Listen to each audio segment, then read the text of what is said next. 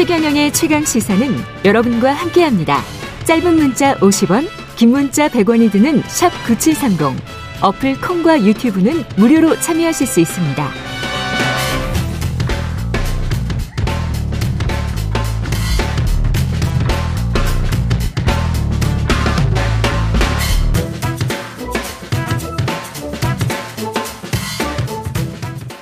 네, 국회 내년도 예산안 처리가 2014년 국회 선진화법 시행 이후 최장 지각을 지금 기록하고 있는데요. 여야 아직도 대치 상황이고 민주당 내 상황도 좀 알아봐야 되고요. 이상민 더불어민주당 의원 모셨습니다. 안녕하세요. 네, 안녕하세요. 예.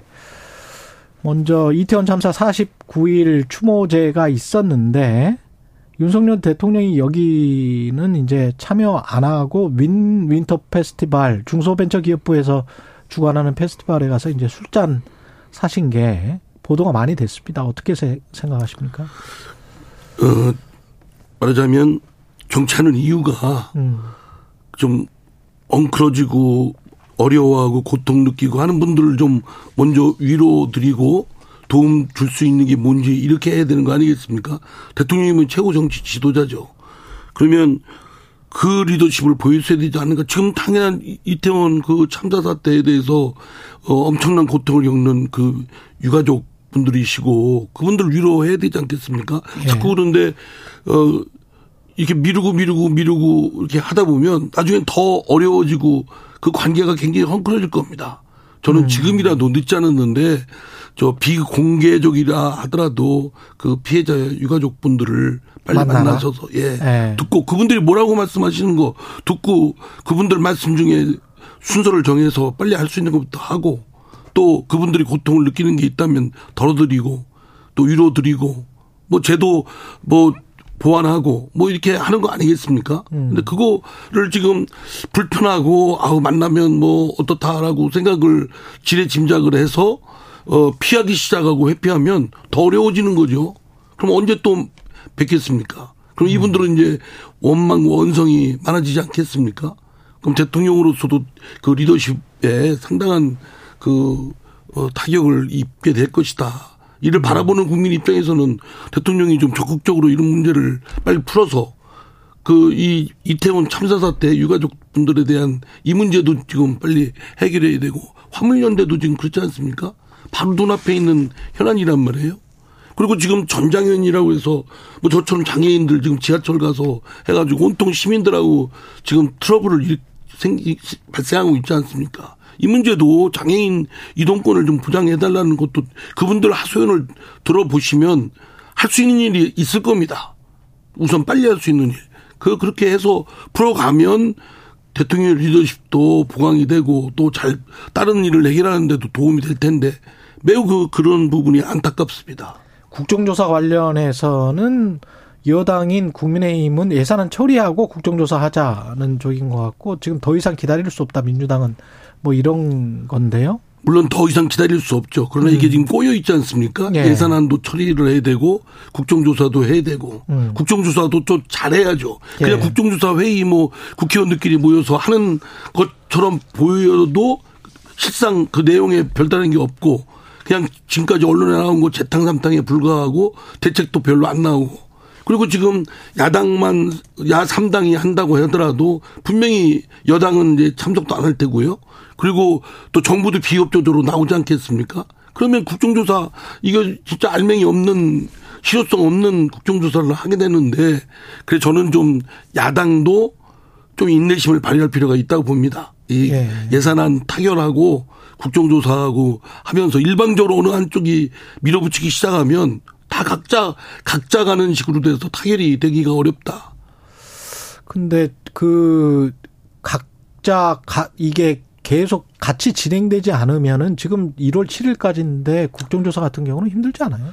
이제 국정조사가 물론 당초에 음. 정한 기간에 비하면 예. 늦게 하면은 줄어드는 그런 그렇죠. 우려가 있죠. 그러나 예. 이거는 충분히 그 여야 합의해서 기간을 더 늘릴 수도 있는 거니까요. 아. 그리고 당초에 한 것이 그대로 될 거라고는 전 생각되지 않습니다. 충분히 상황에 따라서 늘릴 수 있다고 저는 봅니다. 예산안은 뭐 때문에 안 되는 겁니까?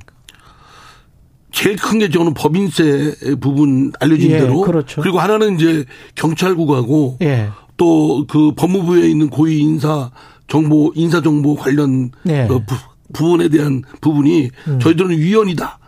그- 그렇기 때문에 시행령으로 하는 건 도저히 용납 못 한다라는 것이고 음. 법인세도 어 저희 당으로서는 지금 재정 여력이 굉장히 위태로운 상황에서 어떻게 여력이 있는 그 대기업들의 그 세금을 깎아주냐 이런 입장이고 정부는 그런 법인세를 낮춰서 지금 어려운 경제 여건을 돌파하는데 하나의 마중물로도 쓰겠다. 뭐 이런 아주 어찌 보면 간극이 굉장히 큽니다. 그런데 저는 어 어느 쪽이든 다 논쟁거리가 되고 일장일단이 있고 또 찬반이 있다고 봅니다. 그래서 저는 절대적인 건 있을 수 없다고 해요. 우리도 뭐 법인세 인하는 절대 안 된다는 것도 말이 안 되고 저쪽도 법인세 뭐 최소한 4%인가요? 3%? 3%는 네. 해야 된다라고 주장을 하는 것도 절대적이지 않다고 생각되고요.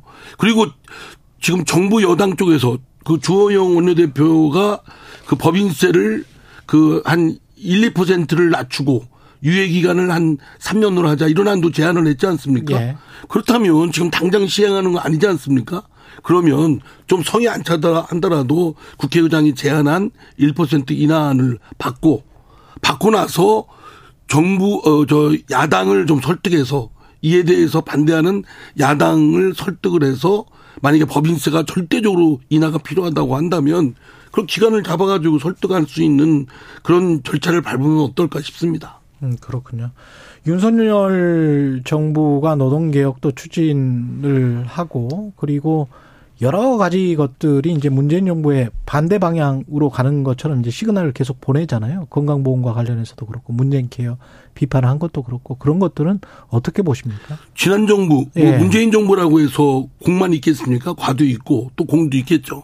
그러면 다음 정부는 음. 이어달리기, 릴레이 경주를 하는 겁니다. 예. 일정 구간에 이 스- 승계를 해서 이어받아서 그 국정을 잘 끌어가도록 하는 거기 때문에 지난 정부의 것을 다 뒤집어 버리고 정반대로 가겠다고 그런다면 지금 하고 있는 윤석열 정부도 성과도 못 내고 오히려 갈등만 더 증폭 확대 재생산 시켜서 오히려 발목을 잡히는 꼴이 될 것이다. 라는 말씀을 좀 드리고요. 가능하면 갈등의 소지, 에너지가 소진될 수 있는 것들은 좀 최소화하고 바로잡는 것도 순서를 정해서 전략적으로 해야 될 것이고 그래서 성과를 내는 좀 미래지향적으로 성과를 낼 수 있는 것에 좀 그런 목표를 정했으면 좋겠습니다. 지금 다 뒤집어 가지고 저 지난 정부의 정치 세력과 현 정부의 정치 세력이 부딪히고 이게 이제 어떻게 될지 모르거든요.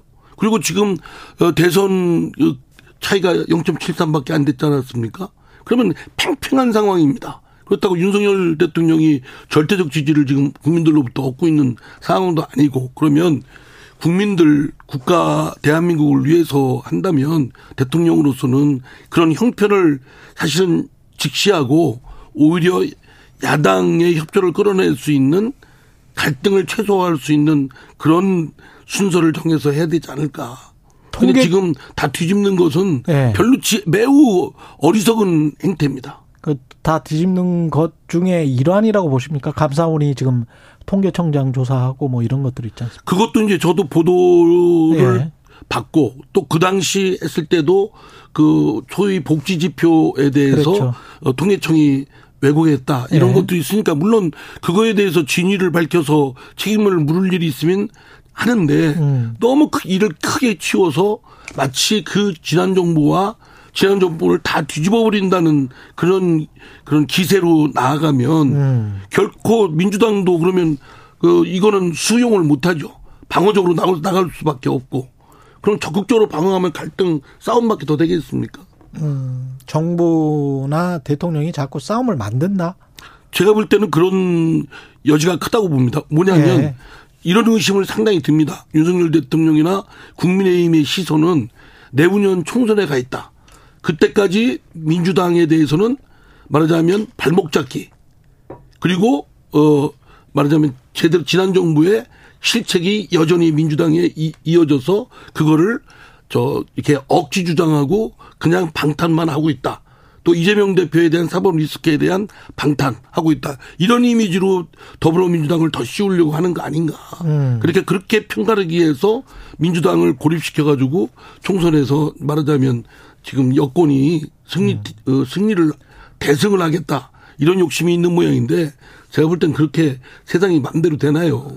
근데 국민의힘은 그런 그런 전략을 만약에 가지고 간다면 그런 전략을 가지고 가고 있다면 민주당은 그렇게 안 되고 있습니까? 민주당도 이제 그런 국민의힘이나 윤석열 대통령의 예. 계략, 개, 그런 어떤 것이 예. 그런 말하자면 그 뭐, 숨은 지략, 지략이든 숨은, 숨은 예. 생각 예. 뭐 그런 개, 개, 그 뭐라고 해야 되나요? 하여간 계략 그런 숨은 의도가 그런 의도가 있다고 간파를 충분히 할 수 있다고 한다면 예. 거기에 빠져들지 않도록 해야 되는데 근데 빠져들 수 빠져드는 부분이 좀 있죠. 가령 뭐 이재명 그 당 대표에 관련된 것은 그것도 그렇고요. 그것도 사실 그렇고. 엄죽달싹 못하는 거 아니에요. 지금 상황이 당 대표를 계속 지킬 수밖에 없는 상황이고 그러나 리스크가 잠재적으로 있으면서 왜냐하면 또 지지자들도 계속 또 당 대표를 지지하고 있기 때문에 그러니까 오, 그게 어떻게 한숨을 쉬게 하는데요. 예. 이럴 때일수록 원칙대로 가야 된다고 생각합니다. 말하자면 예. 이재명 대표가 지난번 전당대회 때 그 압도적 80% 가까운 지지로 됐기 됐던 당 대표이고 그렇죠. 그런 당 대표에 대한 어떤 어 사법적 의혹만 있다고 해서 어 진퇴를 거론하거나 뭐 이렇게 하는 건 쉽지 않은 일이지만 음. 지금 어쨌든 그런 길로 지금 여권의 의도는 말하자면 이재명 대표의 어떤 그런 사법적 의혹을 민주당하고 동일시 묶어버려서 꼼짝달짝 못하게 하려고 하는 거. 총선 전까지. 예, 방탄 예. 어, 민주당이다. 또는 음. 어, 발목 잡기 하는 민주당이다. 그리고 그 의석수가 많은 거여, 아니 거야, 어, 의석수가 많은 거대 정당 야당이 말하자면 힘 힘을 엄청 오남용하고 있다. 이런 이미지를 더 씌우는 거겠죠. 그러면 사실은 저희 민주당으로서도 그런 부분이 그렇게 말려들지 않도록 조심을 해야 되는데 어떤 부분은 알면서 그러는지 모르면서 그러는지 약간 좀 어, 덤벙덤벙 그 늪에 빠지는 경우를 봐서 좀 매우 우려스럽습니다. 어떻게 돌파해야 된다고 생각하세요? 이재명 대표의 건도 음. 일반적으로 그런 문제가 있으면 사실은 당 대표를 하면 안 되지요. 음. 그래서 많은 사람들이 당대표 나간다고 할 때 반대했던 이유가 이것이고요. 지금의 사태가 예견, 어, 예견을 하지 못한 뜻밖의 일이 아니거든요. 충분히 예견했고, 뭐 이재명 대표 이제 또 수사 받겠죠. 그러면 이제 이거는 조작 수사다, 뭐 기획 수사다, 야당 탄압이다. 음. 저희 당 그렇게 나갈 수밖에 없을 때고. 예. 그러면 이것이 이제 총선까지 이어지지 않겠습니까? 어. 그러면 정말 어 당으로서는 최악의 상황인데 음. 이런 부분은 당내에서 그 다른 사람들이 이재명 대표한테 유교할 게 아니라 이재명 대표가 그 어떤 것이 가장 지혜로운가 정말 냉철하게 계산을 해서 이렇게 결론을 내려야 된다. 그것이 제일 당내의 불협화음이나 파열음을 최소화시키면서 정리해 나가서 당이 잘 대응할 수 있는 일이라고 생각합니다. 지금 당의 상황으로는 지지자들의 지지나 뭐 이런 것들을 생각했을 때는 검찰의 정치 보복이다. 이 주장을 계속 할 수밖에 없다. 근데 그 주장만 하면은 사실은 많은 음. 국민들은 예. 뭐 그거에 대해서 그렇게 같이 공감하는 분들도 있지만 예. 상당히 무슨 레토릭이다, 뭐저 예. 정치적 상투적으로 하는 얘기다, 음. 뭐 많이 들어봤던 얘기다, 그렇죠. 별 공허하다 이런 얘기들 반응도 있거든요. 예. 그래서 저는 그거는 순전히 법률적으로 지금 사법적 의혹을 받고 있는 거기 때문에 예. 정치적으로 대응하는 것보다는 그건 실효성도 없고 음. 법률적으로 대응을 해야 된다고 생각합니다. 예. 당과 무관하게 당과는 거리를 둬서 이재명 대표가 음. 그러려면 지금의 당 대표직을 수행하는 것이 이재명 대표를 위해서도 또 더불어민주당 당을 위해서도 별로 이렇게 어 지혜롭지는 않죠. 당 대표를 내려놓는 게 맞다. 저는 어정뭐 요구하는 건 아니고요. 아 예. 뭐 이재명 대표한테 하는 건 아니고 정말 제가 그 이재명 한테 간곡하게 그 이렇게 참고 말씀, 도움 말씀을 드리고 싶지만 음. 그것 또한 뭐 어쩌면 지금 어 이런 어려움에 빠져 있는 당 대표를 정말 도와주고 이러질 못한 망정 공격하는 거다. 또 내부 총질하는 거다. 뭐 배신자다 이런 소리도 나올 수도 있는 거기 때문에 음. 상당히 조심스럽죠. 예. 그러나 지금 뭐 합리적으로 생각하면 지금까지 늘 그래 왔던 것이고 음. 저는 어 상당수의 이 제 의견에 대해서 반대하는 의원들도 있겠고 있겠고 그렇겠죠. 당원들도 계시지만 저의 의견에 같이 동조하고 같은 생각을 갖고 있는 의원, 의원이나 당원들도 꽤 될 겁니다. 결심은 본인이 해야 된다. 그게 제일 좋은 거죠. 어. 지금 상황에 지금 절대적 지지를 받은 당 대표를 누가 물러나라고 하겠습니까? 예. 그, 그, 아니, 그거는, 그거는 뭐, 문자 폭탄을 받는다, 공격을 받는다, 이것이 두려운 게 아니라, 절대적 지지를 받은 당 대표를 전당대회 치른 지 얼마 안 됐는데 물러나라고 하는 것도 음. 정당하지가 않은 거거든요. 예. 예. 지금 뭐, 김종민 의원 같은 경우는 민주당에서 다양한 목소리가 안 나온다. 민주주의의 빨간 경고등이 켜진 것이다. 뭐 이렇게 이야기를 했는데 다양한 목소리가 나 다양한 목소리가 없었던 건 뭐 지금만 없었던 게 네. 아니고요. 문재인 대, 통령 문재인 당대표일 때도 그랬습니다. 예. 뭐 문재인 대통령도 저 반, 문재인 대통령에 대해서 비판하는 어 의원이 있다고 해서 문자 폭탄을 받으면 그 양념이라고까지 말하지 않았습니까? 그러니까 뭐 김정민 의원이 그렇게 이좀 이재명 대표 체제에서 그런 일만 있었다고 특별하게. 하는 건 그거는 저는 동의하기 어렵고요. 음. 이미 문재인 대통령 당대표 일 때부터 그것이 굉장히 짙게 작용을 했다. 라는 아. 점에 저희 당에 지금 사실 갖고 있는 결함입니다.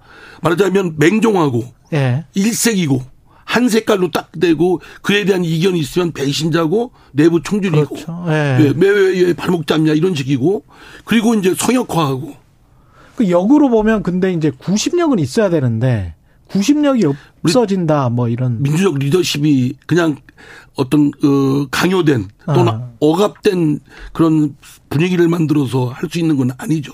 여러 더불어민주당은 민주정당이고 그렇죠. 그 민주적 그 다양성, 다원성이 꽃 피우고 활발해야 됩니다. 지금 거기서부터 말하자면 리더라고 한다면 그런 것을 잘 융합하고 버무리고 하는 음. 리더십이 필요한 것이고 그런 분이 또 대한민국 국정을 이끌어야 되지 않겠습니까? 지금 민주당 그럼 억압돼 있다라고 들리는데요? 억압된 분위기가 있는 거죠. 억압돼 있다기보다는 억압된, 말하자면 지나친 악질적인 팬덤. 음. 어, 뭐 무슨 이견을 제시하거나 이러면 막 집중 공격, 집단 괴롭힘, 뭐 린치가 하듯이 예. 뭐 이런 것들이 있는 건 또 사실이거든요. 그게 자발적으로 일어나는 겁니까? 아니면은 뭔가 그 지시나 교감이나 자발적인 것도 있을 때겠죠. 예.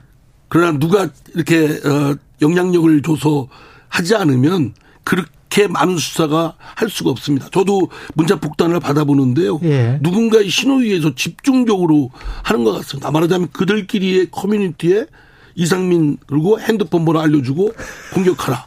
그래서 제가 직접 그 사람들하고 통화를 해보면 예. 사실 내용도 잘 모릅니다. 그냥 막, 막 억지 주장하고 하는 분들도 있고. 예. 한 가지만 한 2, 30초밖에 안 남았는데 최고위에서 지금 박지원 전 의원 복당 문제가 보류가 됐는데 왜 그런 거죠? 저도 뭐 그 지도부에 예, 논의할 때 없었으니까 내용은 잘 모르겠습니다만 예. 민주당은 어, 원칙적으로 열려 있는 정당입니다. 그리고 음. 과거의 전비를 가지고 어떤 사람에 대한 호불호는 있을 수 있지만 그 호불호가 입당이나 복당하는데 큰 장애인이 돼서는 안 된다고 생각합니다. 예. 이상민 더불어민주당 의원이었습니다. 고맙습니다. 네, 감사합니다.